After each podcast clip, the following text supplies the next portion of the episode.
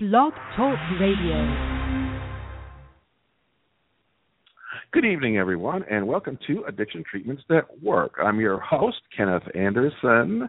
Today, it is February 19th of 2015, and today our guest is Meghan Ralston, who is the Harm Reduction Manager for the Drug Policy Alliance. Before we start the show, I'm going to do a little blurb for our website and our book. Our website is hamsnetwork.org. We are a free-of-charge lay-led support group for people who want to make any positive change in their drinking habits, from safer drinking to reduced drinking to quitting altogether. Our book is called How to Change Your Drinking, A Harm Reduction Guide to Alcohol. It's available from Amazon. For more information, go to hamsnetwork.org/book. Our guest, Meghan Ralston, is with us right now. We're going to bring her on. Hello, Meghan. How are you doing this evening? I'm so great. I'm so excited to be talking to you this evening, Ken. Well, I'm glad to have you on the show. We want to talk a little bit about the word addict. You wrote a really great article about a year ago in the Huffington Post called Why I'm Breaking Up with the Word Addict. And the title of the show tonight is Why the Word Addict is Hate Speech. So tell us, what is wrong with the word addict? So I think that part of the problem here is that so many people don't identify as addicts, and yet they may be in their own journey of recovery. They may be on the care continuum, you know, pursuing wellness, pursuing health, pursuing recovery, but they don't identify as an addict. They either have never been to treatment and have been told that that is a label that they should embrace, or they're not part of a 12-step program that embraces, you know, identifying as an alcoholic or an addict. So there are so many of us who are living these healthier lives now with less drugs and alcohol and other substance problems, but we don't use that word to describe ourselves. But it's the only word that really gets used to describe people like us. And so I wanted to talk about what it's like to have to live with this label that I didn't ask for and I don't want. Mm-hmm. Well, I think the label is used a lot as a tool of political oppression. You know, the government says, the Office of Drug Control Policy says, and NIDA says, all non-medical drug use is abuse. That's not what the APA says. The APA says 80% of non-medical drug use is recreational use, and less than 20% is actually substance use disorder, or abuse, as you might call it. But, you know, the government, our government hates all illegal drug use, and it's like they want to call everybody that uses illegal drugs an addict, is my impression. I mean, I think that there's a tendency to get so many of the words confused, and frankly, you know, even people who are professionals and leaders, thought leaders in the addiction field, in the treatment field, even among those folks, there's still a lack of clarity about what we really mean when we're talking about addiction. I mean, you know just as well as I do that those conversations still continue to boil every single day. So part of the problem is that we're using language and terms that are not clearly defined, that are not universally accepted. There's not universal consensus on all of these things yet. And yet the language that we use is consistent. And so it's problematic when we say things like addict, you know, the labels are consistent. The language is not, the meaning is not, but those labels remain. And part of the problem with labels like addict is that, you know, it's really so loaded. I mean, these words are just fraught with so much subtext and so much baggage. You know, it's very patronizing and condescending and contemptuous, and it really reinforces the otherness of the person with the drug problem. And so we really advocate a different way of talking about this, which is person struggling with drug abuse or substance problems. Instead of saying my child, the addict, we encourage things like my child who is struggling with the substance problem, or my child who is recovering from a substance problem, so that you're not really making the person that problem for the rest of their life, but you're giving them some space to be a person first and not a label for life. Mm-hmm, mm-hmm.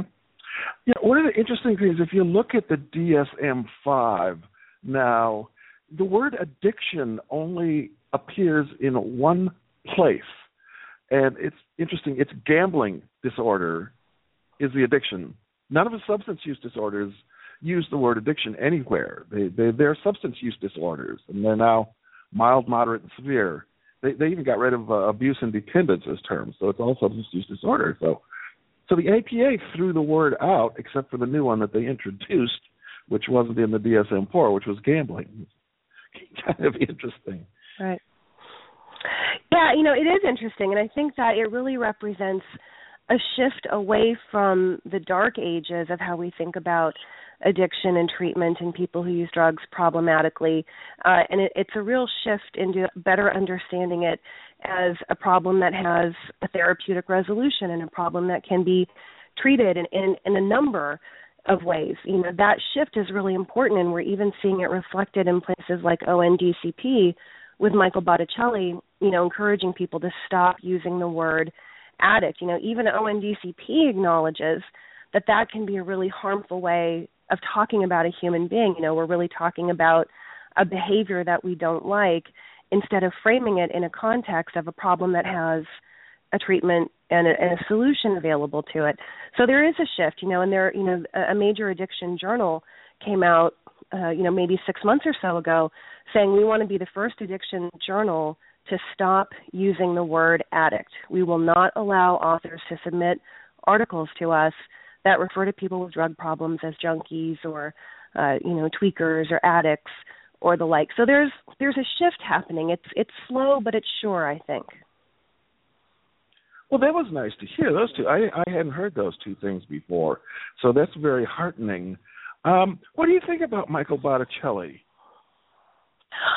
Well, gosh, he's certainly a gigantic improvement in, over, all previous drug czars who came before him, for sure. I think that, Kurlikowski, had his ups and downs, but by and large, I think that he was generally, his heart was generally in the right place, and he had some good progressive ideas. But as is the case with anyone who takes that position, their hands are largely tied by the job description itself. So the fact that Botticelli right out of the gate is acknowledging that he is himself a person in recovery, is tackling words like addict, is talking about making sure that drug courts make medication-assisted treatment available to people instead of denying them that in the drug court context. I mean, that to me is a really progressive, innovative, and strong way for him to start this position. Mm-hmm. I wonder, though, when he says, I'm in recovery, I mean, that's kind of a code word for I'm in Alcoholics Anonymous, because other people in other forms of recovery, they don't use that language usually. This is my apprehension is that he might be pushing the 12 steps as one way, as the only way, or I don't know yet. I'm still on the fence on this, so... What's your impression? I think that, God bless him. Anyone who is in recovery, however you are keeping your life together, you know what? God bless. If 12-step helps you, it doesn't have to help everyone. If it helps you and that gives you your strength, for goodness sake, stay with it, work it, and be happy with it. But, right, people pursue recovery in any number of ways.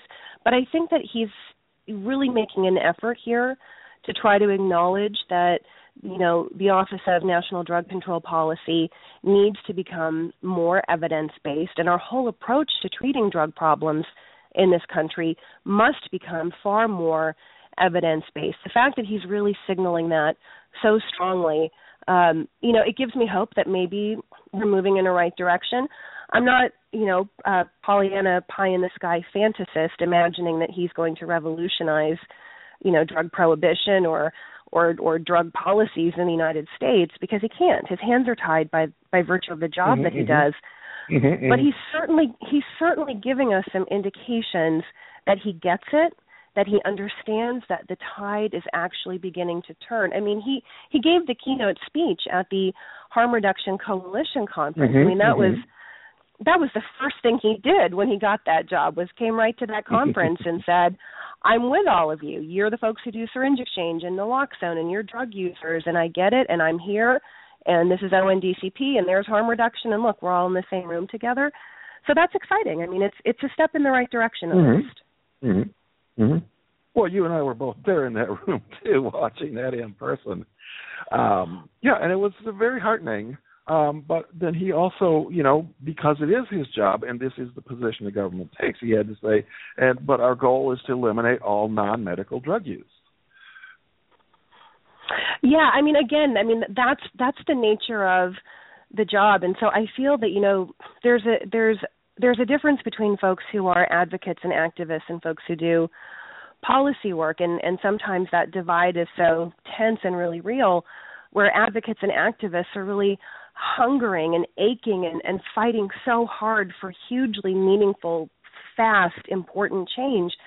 And then on the other side of it, the policy folks are doing this long, laborious, tedious, hard, complicated work that takes years and years and years, and change isn't always so fast, right? So I feel like that's always going to be a dynamic tension. We're all looking at ONDCP wanting it to do bigger and better as fast as possible, but we all just have to have a more realistic expectation of really what's even possible within that office. Mm-hmm. Mm-hmm. Well, I realize that, and you know, people have to they have to set themselves some goals that are practical, pragmatic, that can be achieved. I mean, as you know, we were just talking on Twitter earlier with rehabs.com, the Pro Talk, and you know, my position, which I can take very easily because I'm not actually working in drug policy, is legalize all drugs, you know, make all drugs over the counter. There should be no prescription drug laws. You should be able to go into the drugstore if you want to buy heroin. You should be able to buy it. I think people should, because it's very toxic, should sign a drug book like they used to do in the old days. But Tylenol is very toxic, too. They should sign a drug book for that one, too.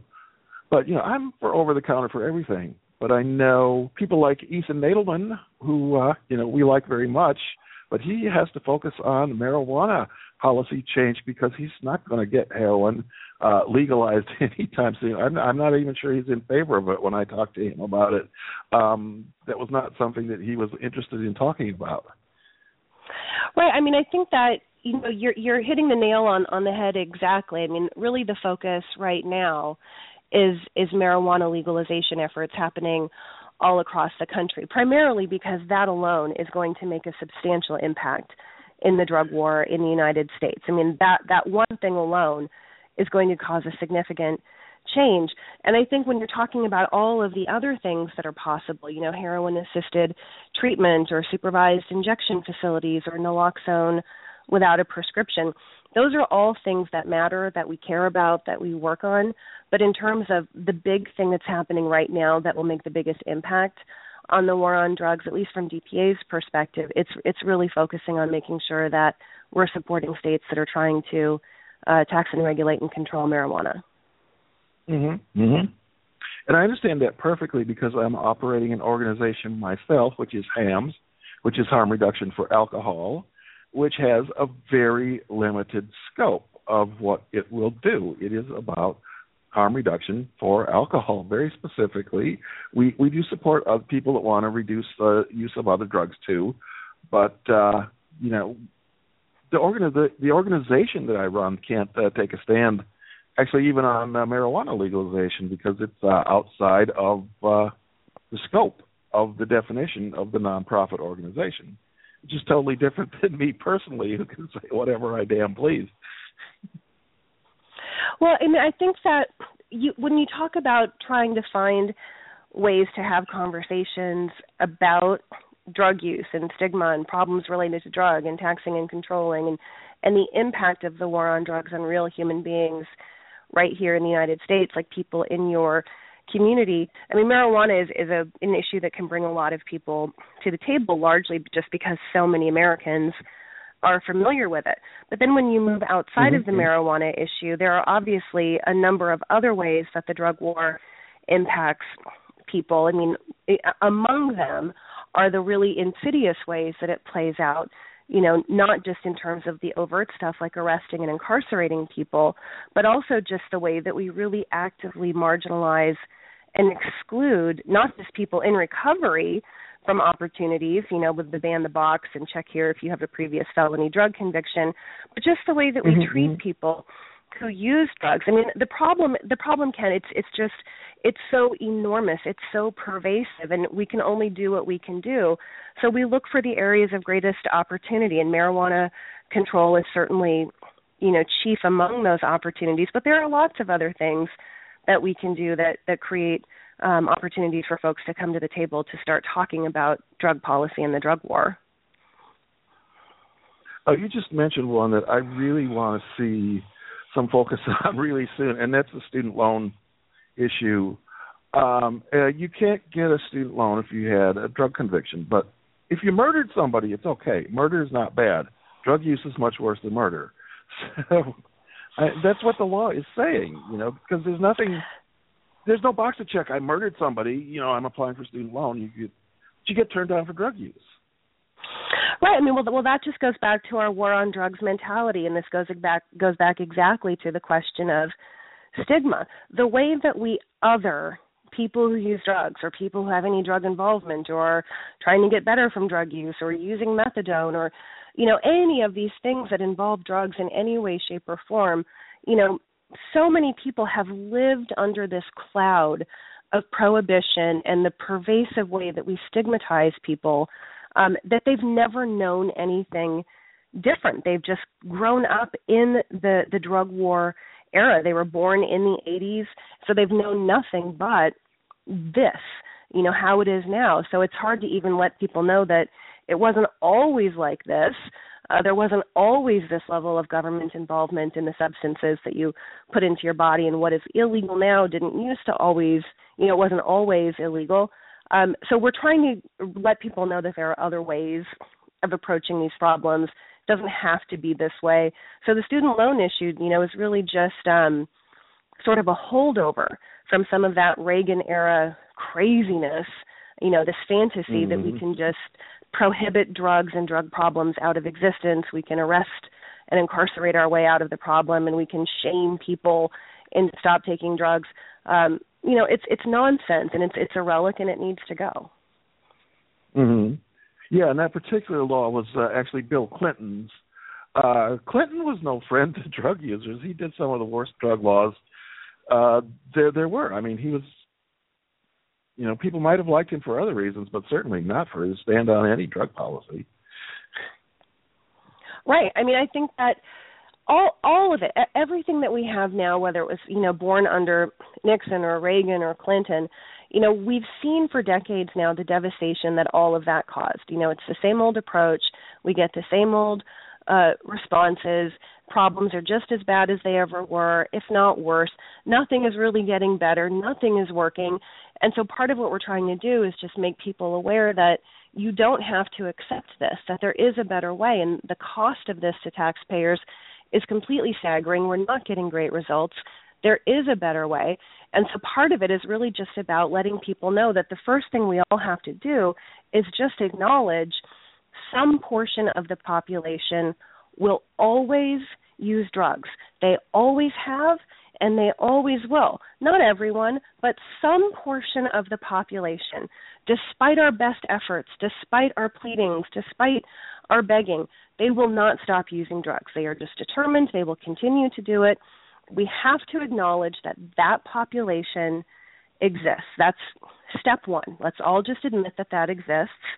Step two, how do I manage that? How do we contain that? How do we control that? How do we minimize the problems associated with that in a way that preserves freedom and sovereignty and civil liberties and human rights for the the bulk of humanity, but also preserves those things for the people who use drugs as well. So that's really, Drug Policy Alliance does a lot of interesting things for sure, but, one of the most interesting things we do is making sure that people understand that whatever we do, we have to always acknowledge that people have free will and autonomy and sovereignty, and we have to preserve civil liberties and civil rights and human rights. It's a big part of this equation, and when we have to start talking about those things, or otherwise we're never going to get rid of stigmas and labels and hate speech and, the condescending way that we talk about people who use drugs, despite the fact that they're not children. Adults use drugs and they may have a problem, but that doesn't mean they're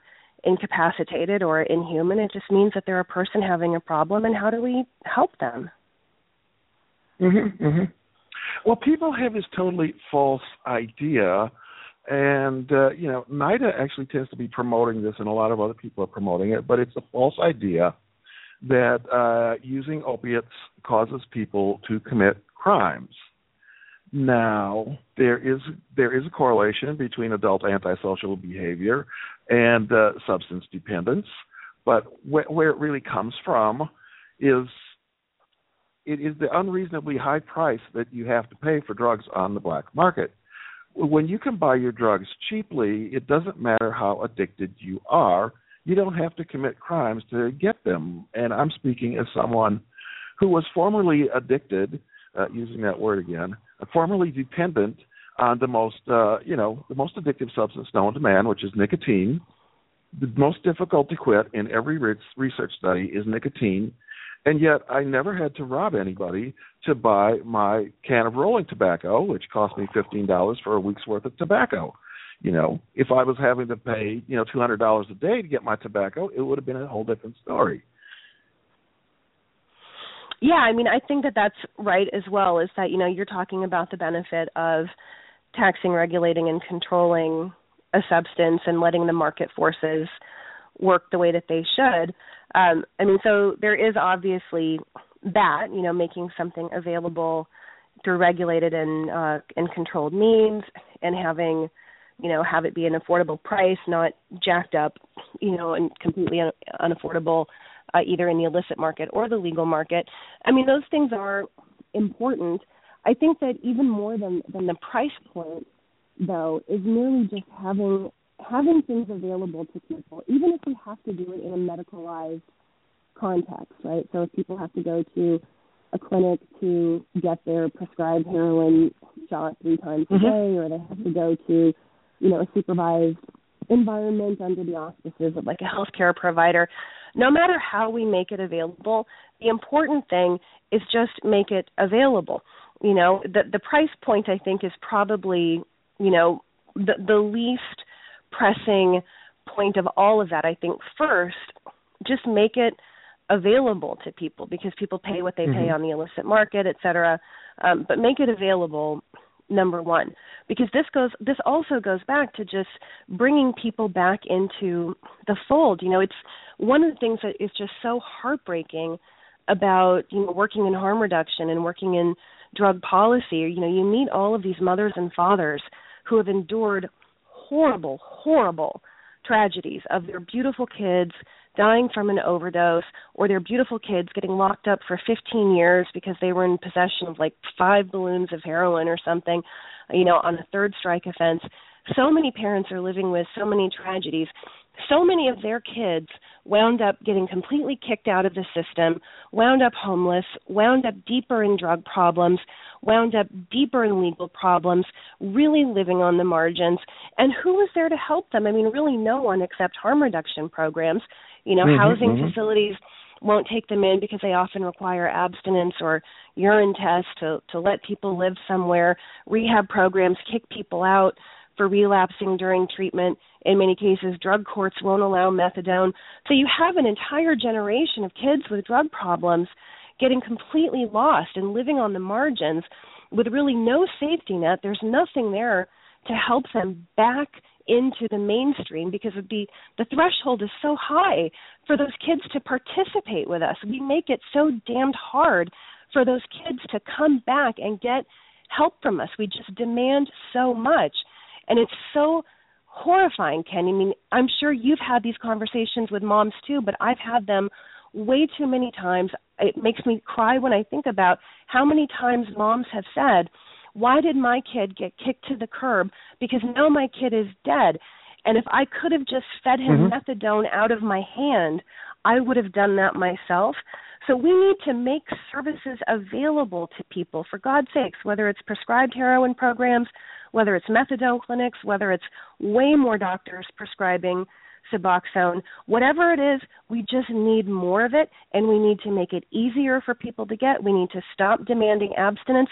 We need to get those people back into the fold, interacting with healthcare practitioners, interacting with social services and social supports and reintegrating people back in with us rather than forcing them to live on the margins where we essentially just leave them to die. Mm-hmm. Methadone has such a great track record. You know, it's been in use now for ages. I think it was before 1960 that they started using it. It was right around then, right around 1960. And it's been studied, so for 65 years now, and everything we found out about methadone is good. You know, it's very helpful. It's not the ideal solution for everybody in all situations, but it is much better than the alternatives. And the fact that rehabs say, well, we don't take people on methadone, or the you have to get off methadone, or we will. Well, there's more people that die when they graduate rehab, abstinence-based rehab, than die on the street that don't go to rehab. It's actually a risk factor for dying of overdoses going to one of these rehabs. Yeah, I mean, you and I know that, and I think that a lot of people probably don't understand the risk of death associated with leaving, if you enter a rehab to treat an opiate dependence and you leave, you know, your tolerance is so low that if you relapse afterwards, your likelihood of an overdose fatality is so much higher. Mm-hmm. The same is true for leaving jails and prisons and that sort of thing. You know, mm-hmm. There are so many things that we could be doing differently, Kenneth. I mean, so many things. We could just simply be requiring rehab facilities. We should be requiring that when their opiate patients leave, that they it should be required to give them naloxone, explain how to prevent overdose relapse, how to respond to it, how to use naloxone on someone else. That should be required for opiate-using people when they leave prisons and jails. There are so many small things that we could be doing. We should be requiring that any facility that calls itself to evidence-based drug treatment, at minimum, must have a physician or a healthcare provider sit down with opiate patients and explain what the various kinds of medication are that are typically used to treat opiate dependence, what the research says, what the results are, at least so patients know that those medications even exist. You know, I mean, it's gut-wrenching how many parents don't even know about naloxone until years after their kid overdosed and died, because no one ever mentioned that. All the times the kid went to treatment, nobody in the treatment facility ever mentioned to mom and dad, you know, your kid's at greater risk for overdose, and you should have this thing on hand, and you should know how to respond, and you should teach this to your kid. So there's so many things that we could be doing that would help us get closer to being really effective, let alone innovative and smart and cost-effective in how we treat substance problems.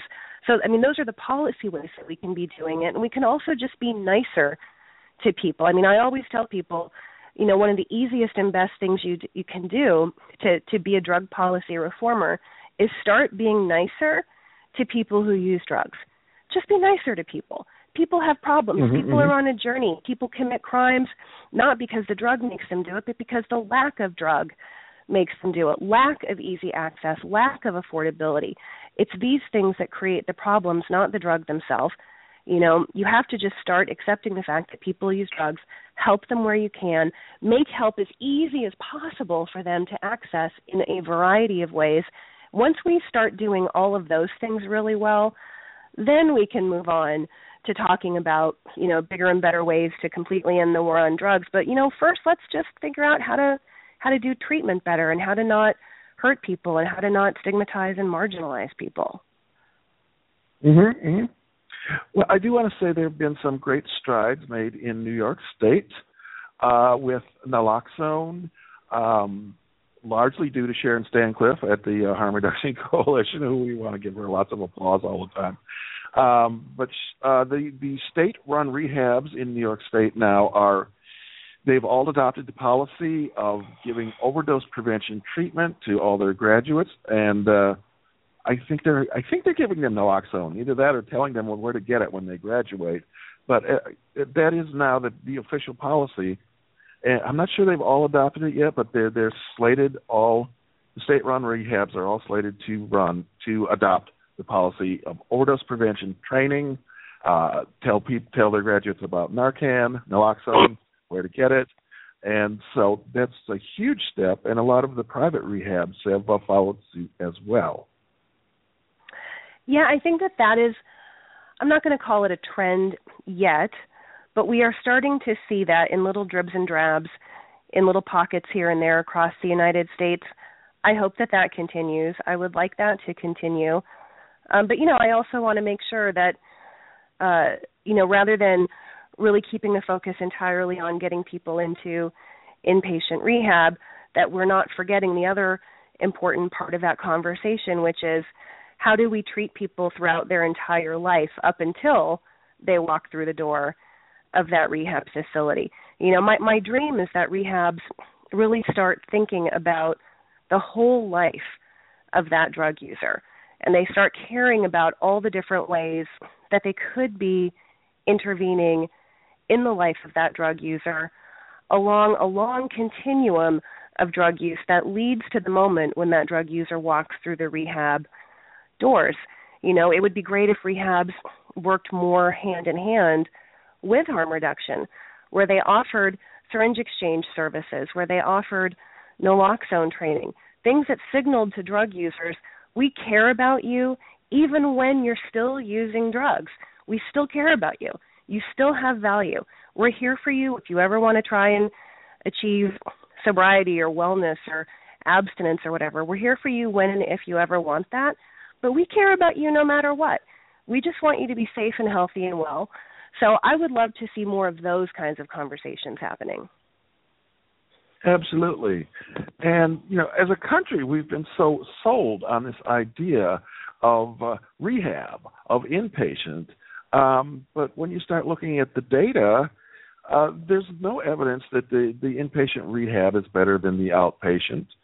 There are tons of reasons why we should really be focused on outpatient, and even besides outpatient, much more of drop-in services.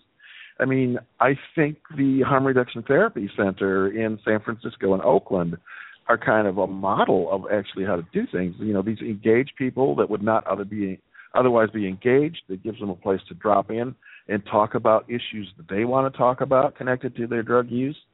And, of course, it offers, groups. I'm not sure if they offer syringes there or not, but they're certainly easy enough to get clean syringes in San Francisco and Oakland.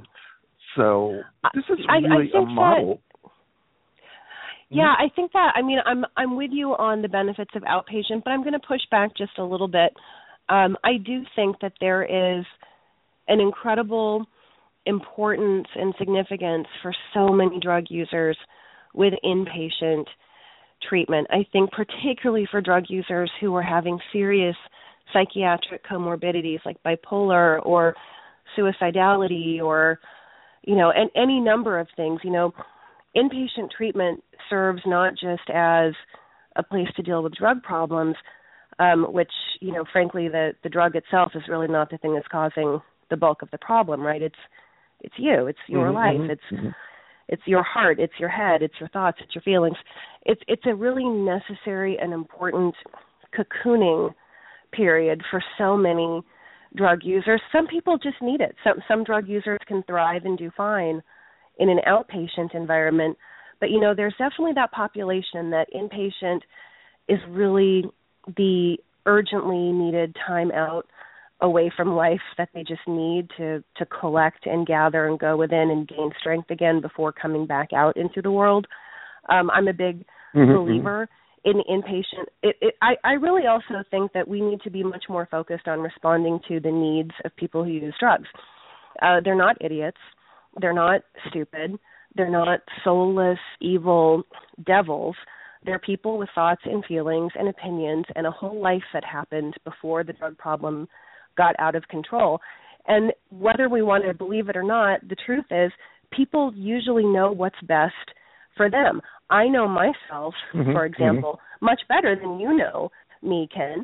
So if I tell my provider that I know for a fact that inpatient is the right thing for me, let's listen to the person.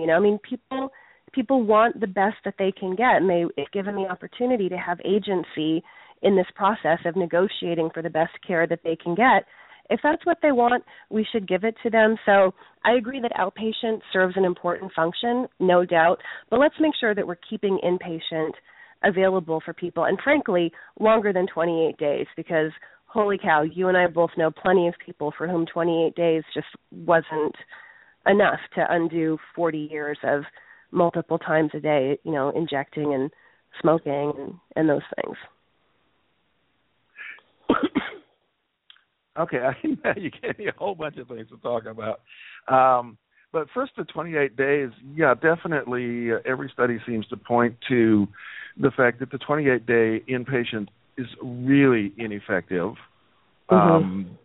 And 90 days, it seems to be a much nicer number that's getting a lot more effect out there. Certainly, I absolutely agree that people should make their own choices. People, you know, if people want to choose inpatient, they should have the right to choose that. They should have a voice in their treatment, which usually with drug users they do not. You know, you walk in and they say, "Oh, your brain is completely addled by your drugs," which it's not, and you can't make any decisions for yourself. So we're going to make all the decisions for you, and that's totally wrong. Yes, people should have a right to choose. I think there's been so much hype on inpatient, especially on television, in the media, that, you know, a lot of people are convinced that's the only thing that is viable. So I do think that we need to actually have people better informed about, because outpatient is pretty effective for a lot of people. It has advantages, you know, because you have to learn to live in the environment you're in while you're making your changes. There's so many cases where people leave the inpatient, their safe cocoon, they go back into their same old environment, they're immediately back in their old habits. You know, that's one of the really downsides of inpatient. And then the final thing I wanted to address, because you talked about the dual diagnosis population, which of course is huge. And, you know, every time we're doing the studies on rehabs and things, the first thing they do is say, okay, we eliminate everyone with the mental health problems and we study only the people with substance use problems and we compare outpatient versus inpatient. So, yeah, our data is not good. So, yeah, it is a difficult question. And I think, but this also goes back to an earlier point you were making about, you know, moderate, you know, mild, moderate, severe, the new way that we're talking about substance use disorder, you know, for at least from the diagnostic perspective. We don't really do a good job in pop culture and the media really making clear to people that drug use and drug problems and addiction, you know, what we call addiction, these are all just activities that happen on a continuum.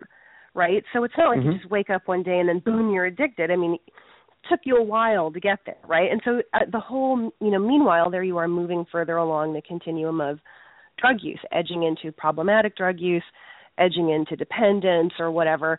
You know, you just keep moving further and further down the spectrum or the continuum, you know, but we don't do a good job of letting people know that, you know, if you're kind of here on this continuum, this kind of treatment is likely to work best for you. If you're way over here on the far furthest end of the continuum, you're going to probably need a different level of care and a different kind of treatment, and this is going to probably work best for you. You know, we make it seem like, you know, if a kid, you know, is drinking a bottle of cough syrup to get high, that kid needs to go to inpatient treatment and can never have another glass of champagne ever again. We apply the same standard to all drug problems, which is silly. We're really shooting ourselves in the foot by treating every drug problem like it's severe and life-altering and permanent and unchangeable. And we really need to stop doing that. I mean, let's start treating the problems where they actually are on that continuum rather than, you know, making it seem as though every drug problem is the same and it requires the same high level of maximum intervention and therapeutic response, because of course that's just not true. Well, we also have a big problem with the research. The research tends not to be good about researching how to match the people with the best treatment. And even when they did do that big Project Match back when, they fudged on the stuff so much. They created a 12-step facilitation therapy that doesn't resemble 12-step treatment anywhere that you can get anywhere in the country. It's totally different. It looks like Alan Marlette's Harm Reduction Relapse Prevention. And then they said they compared this to cognitive behavioral and motivational enhancement. And it's like, wait a minute, this treatment doesn't look like the treatment that I got when I went to, 12-step inpatient treatment. It's totally different, so. Yeah, I think that, 12-step facilitation, talk about inside baseball. I don't know how many people who listen to you know what that is, although maybe most, because perhaps people who listen to you are really well-versed on, 12-step facilitation and Project Match and all of the research and so forth. But but that's a really good point that you're making as well, which is even the evidence-based, that new push to make drug treatment evidence-based, even in that there are problems, because the models of treatment that we know work, have the best published, peer-reviewed outcomes and are legitimately backed by research, even those have to be consistently delivered, right? So you have to it's a sort of a more rigid way of delivering treatment, but we know it works. And that's sometimes hard. There's a lot of staff turnover in drug treatment facilities, and there are problems with consistent levels and consistent ways of delivering every single treatment modality. There's no perfect thing. That's the other side to this, is that there is no one perfect thing. There is no one cause of addiction. There is no one way that this is all going to get fixed. There is no one medicine. There is no one nothing. That mentality is also really screwing us up. We need to completely get rid of that notion that there's one anything, because there just isn't. People use drugs for an enormous number of reasons, and they continue using drugs long after they've become problematic for a whole other big range of reasons. People respond to really different kinds of treatment. People, the whole thing, it's just so much more complex. And by and large, most people are really trying to do the best they can.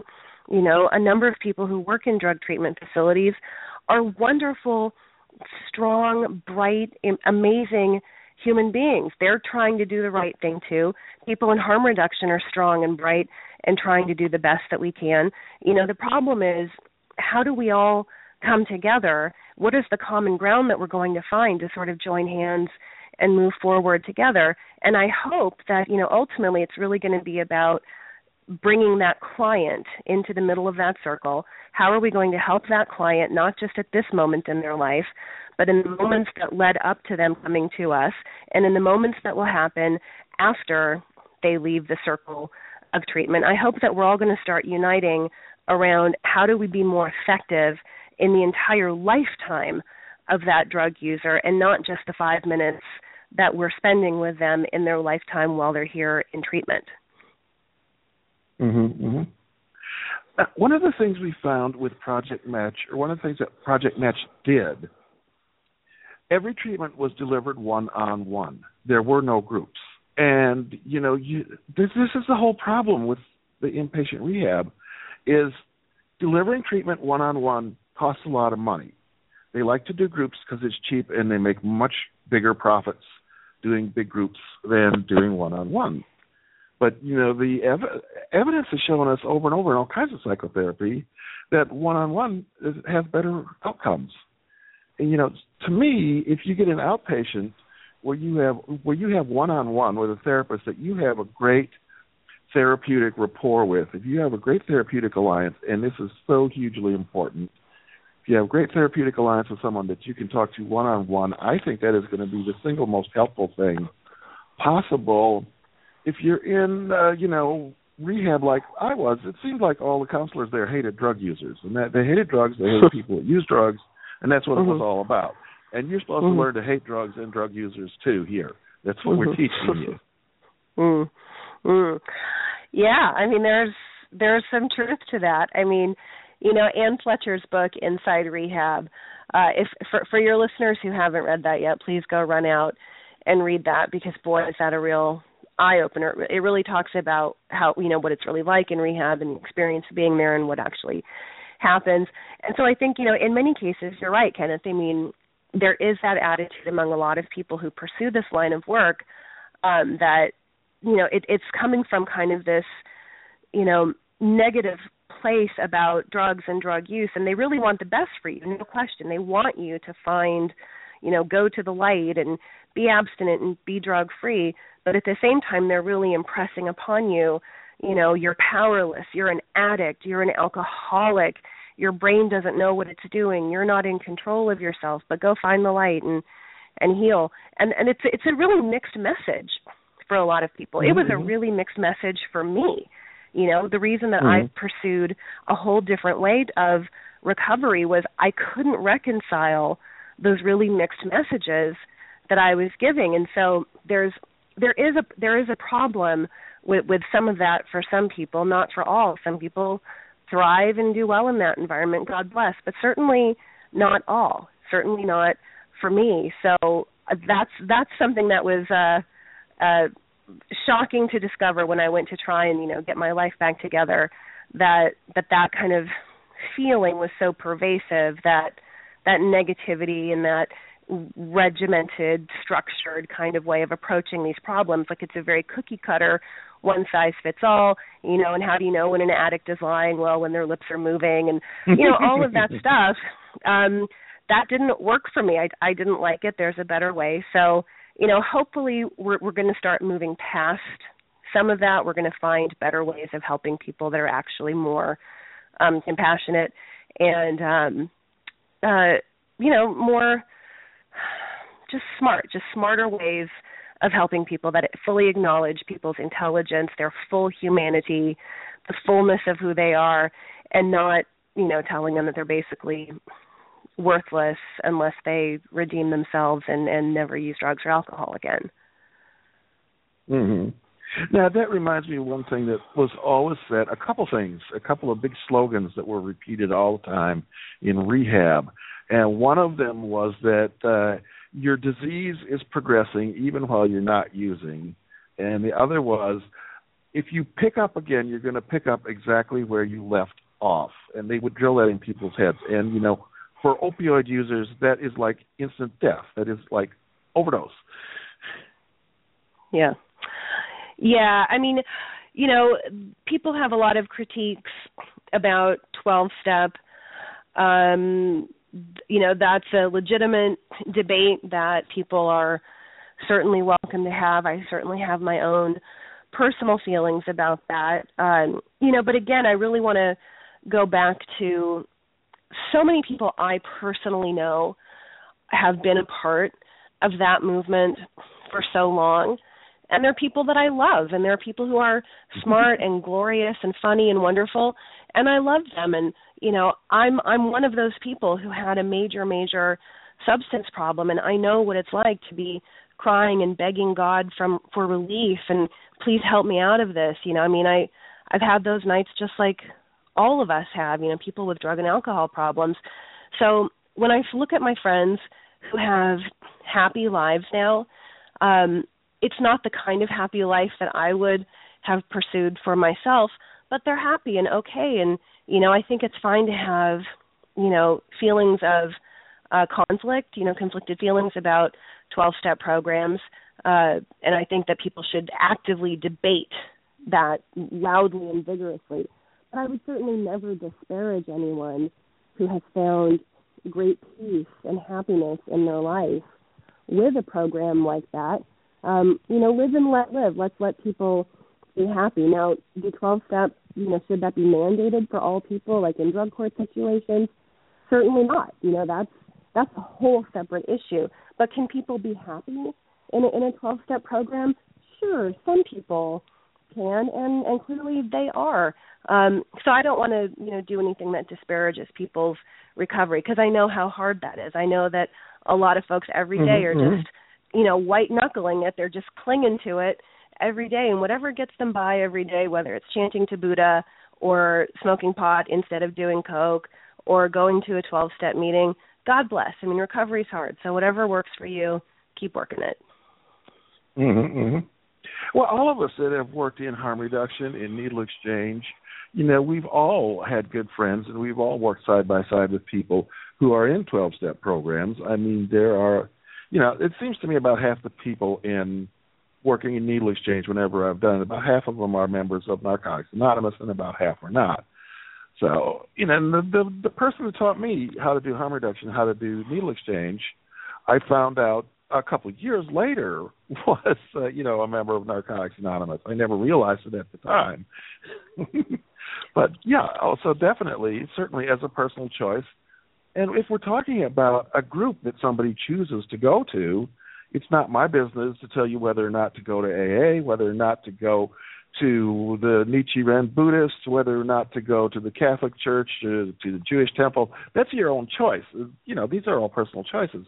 Where the problem comes, of course, is in rehab, in treatment programs where the treatments are saying, well, there's only one way to do this, and that's the 12 steps, and, if you pick up again, you're going to pick up where you left off, and, tell people things that are dangerous.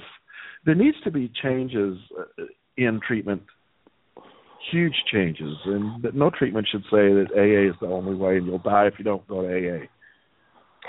Yeah, of course. And this goes back to the point I was making that there is no one way. If anyone in a treatment program or a support group or anything ever tells you that our way is the one true way, run. Just run, because it means they've never read any research, they don't know the evidence, they're not familiar with medical approaches. That's the kind of thought that's really unnerving and unhelpful. It's really problematic when someone claims our way is the only one true way to peace or happiness or health or wellness or recovery. It's just nonsense. Of course there's no one true way. I am living proof that there is no one true way. It doesn't have to be this one particular thing. It's whatever works for you. That's why we advocate for things like heroin-assisted treatment and Suboxone and, whatever. Let's make everything available. Put everything on the table. If it has an evidence base, if the outcomes are good, if the negative stuff is not bad, if it reduces overall rates of OD deaths and it reduces crime and it keeps you in treatment longer, whatever. Let's put everything on the table and let's help people figure out which approach is going to work best for them. For some people, I have a colleague of mine who is the marketing director of a treatment facility. She had a huge heroin problem for a long time, and this beautiful girl, and then she went to treatment and it worked for her, like first time, I think. And it's been 10 years or something that she hasn't had a drink or used drugs. Like it worked. It worked for her right out of the gate, and that's great. But, of course, it doesn't work like that for everyone. It doesn't even work like that for most people. So let's just put everything on the table and explain what the options are and help people figure out which approach is probably going to work best for them long term. And then let's keep all the options on the table so that if I try one approach and it doesn't work, let me come back to you in a few years and let me try something else. Don't take away, my sober chip or whatever and say that if I've had a relapse that now I've just thrown 10 great years of recovery down the drain. That's disempowering. Let's applaud me for getting those 10 years in and let's get me back on track and get me to get 10 more. It's just this concept of making everything available instead of taking things away. Mm-hmm, mm-hmm. Well, that was really interesting because my Skype hung up on me and I called back in, so I missed part of what you said, but thank goodness the show is still running. So, but, okay. Yeah. So let's not take away people's chips for, Yeah. I can agree on that. Yeah, I think that, basically what I was just saying is that there are so many ways to pursue wellness and happiness. And, part of it is the treatment that you're given. But the other part of it that no one really talks about is just you yourself, your inner stuff, your inner life, the thoughts that you have to live with when the head hits the pillow at night and you're processing all of it. And it's just you alone sort of making it through minute by minute by minute. It's the minutes when you're not using the drug. It's the minutes when you're not drinking the alcohol. It's the minutes when you're not calling the sponsor, when it's just you on your own.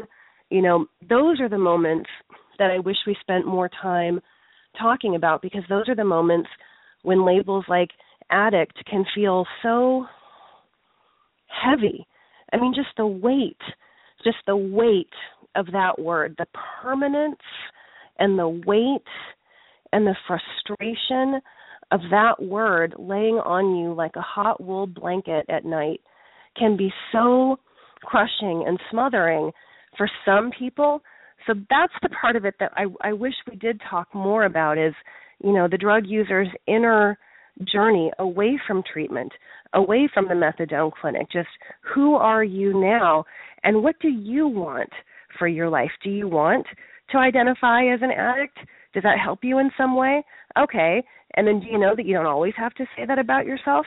Okay. Oh, you don't like that anymore? Great. Let's not use that anymore. It's just, it's involving the person more in this journey rather than sort of handing so much of this over to the treatment professionals. Well, that gets to another point of why I really hate the word. And this is the problem I have with 12-step programs and why I would never be a member of 12-step fellowship myself, although I respect people's rights to do it. But this thing of I'm an addict, that you have to call yourself an addict. I'm an alcoholic. This is, it's really teaching people self-hatred. It's really teaching people to put themselves down, just as the first step, I am powerless. And, you know, to me, it says that these programs are a cult and that they, you know, they want to remove people's self-esteem and their self-efficacy. And they just, you know, want to break them down to be nothing but, you know, the program saved my life, you know, which I find it's creepy when I go to 12-step programs. It's like all these zombies are there saying, you know, the programs saved my life. They're repeating the programmed words. And it just – so that's why I have a huge problem, yeah. I think part of it, though, is that, you know, maybe it's creepy because it's never being balanced by the 150,000 stories that say I didn't go to AA and that saved my life. And I didn't do a 12-step, and my life is amazing. And I didn't go to rehab. I did something else, and my life is great, and that worked for me. You know, the AA stuff is so predominant, and it's not balanced by the same number of stories from people who didn't pursue AA. So it kind of creates this impression that, you know, oh, it's cult-like and they've got control and they're the dominant paradigm, you know, and whether that's true or not, it's certainly the impression that is created because people like you and I, well, maybe not you and I because we're big mouths, but a lot of people aren't talking about the fact that they are non-abstinent in recovery people. They're not talking about the fact that, you know what, I tried AA, it didn't really work for me, so I did something else. So the stories aren't being balanced. You know, and like I said, that the critiques that people have with a 12-step approach are legion and legend. And I'm, you know, as I said, I think that there is a very vigorous debate that could and should be taking place around those issues. But I think that more than that, I wish that people like you and I and others would be more candid about our own history of substance problems, the things that we tried, what didn't work, how we felt about that, what we tried instead, and where we are now on our journey so that people know that there isn't just that one way over there. And if you don't want to say you're powerless, you don't have to. I didn't want to say that. I thought, you know what, that is not entirely true for me. You know, what does that mean? I mean, the fact that I'm not drinking right now in this meeting, doesn't that mean that I'm powerful? Like, I'm living this moment right now being powerful over my alcohol problem because I'm not drinking right now. So some of it just didn't make sense, but you don't have to do that. And so that's what we should be telling people is whether or not you think AA is a cult, whether or not you think it's dominant is sort of besides the point. The bigger point is that there is a real absence of voices from people like us filling the rest of that space, saying that recovery is possible in any number of different kind of ways, and you should come learn about how other people find wellness and happiness after substance abuse problems. Well, we know from the data, and NESARC is a good one to look at, but about 90% of people that overcome substance abuse issues, they do it on their own.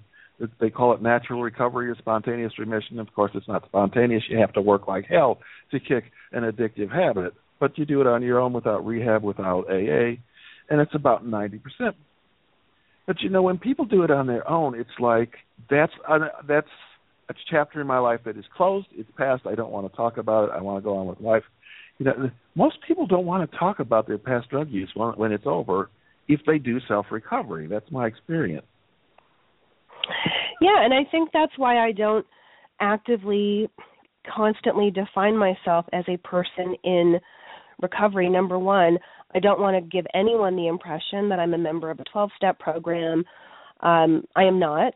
So I try to not use language that's been sort of appropriated by largely a 12-step movement.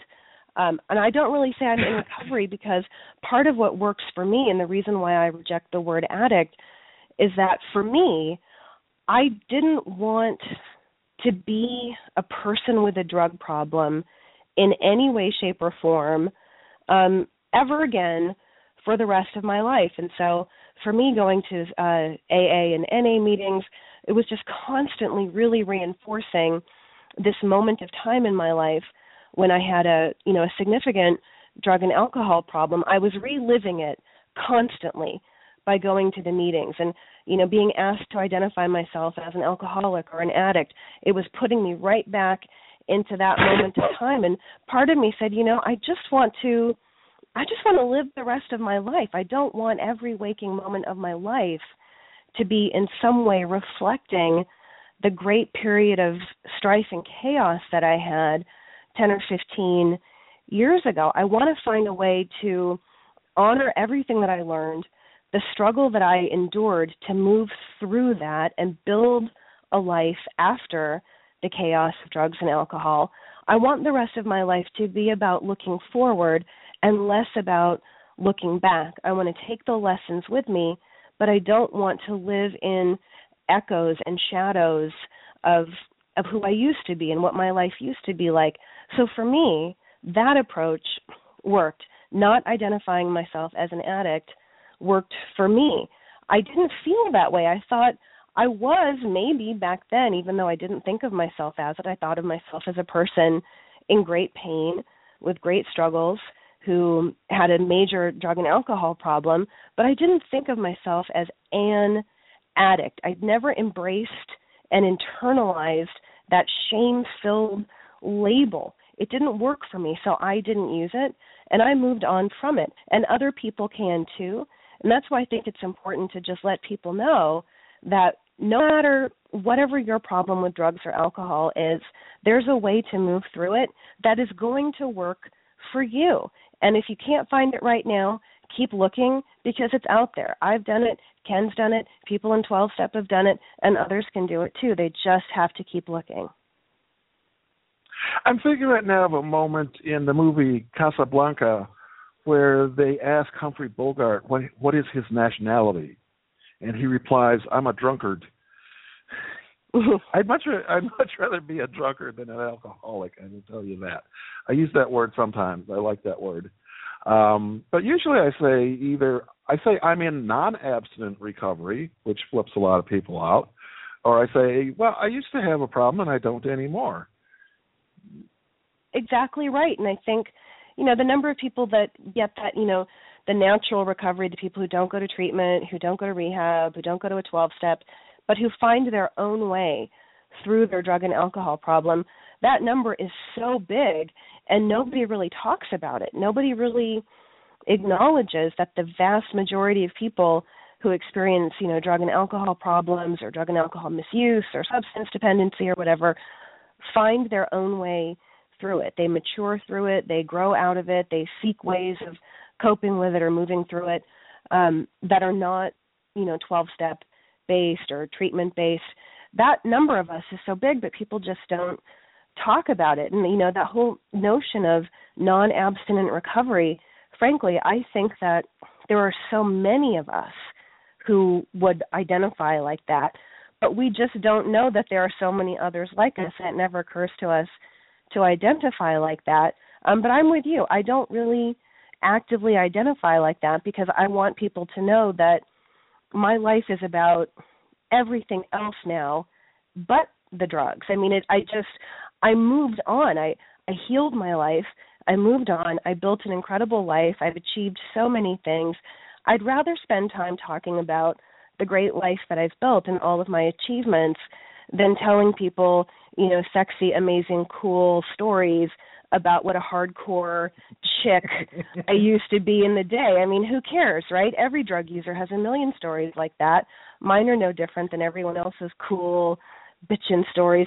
You know, I'm not special. Those stories aren't special. I'd rather talk about what I'm doing right now and maybe how I got here, right? To me, that's much more interesting than telling people at a meeting, you know, what life was like when I was, you know, drinking heavily.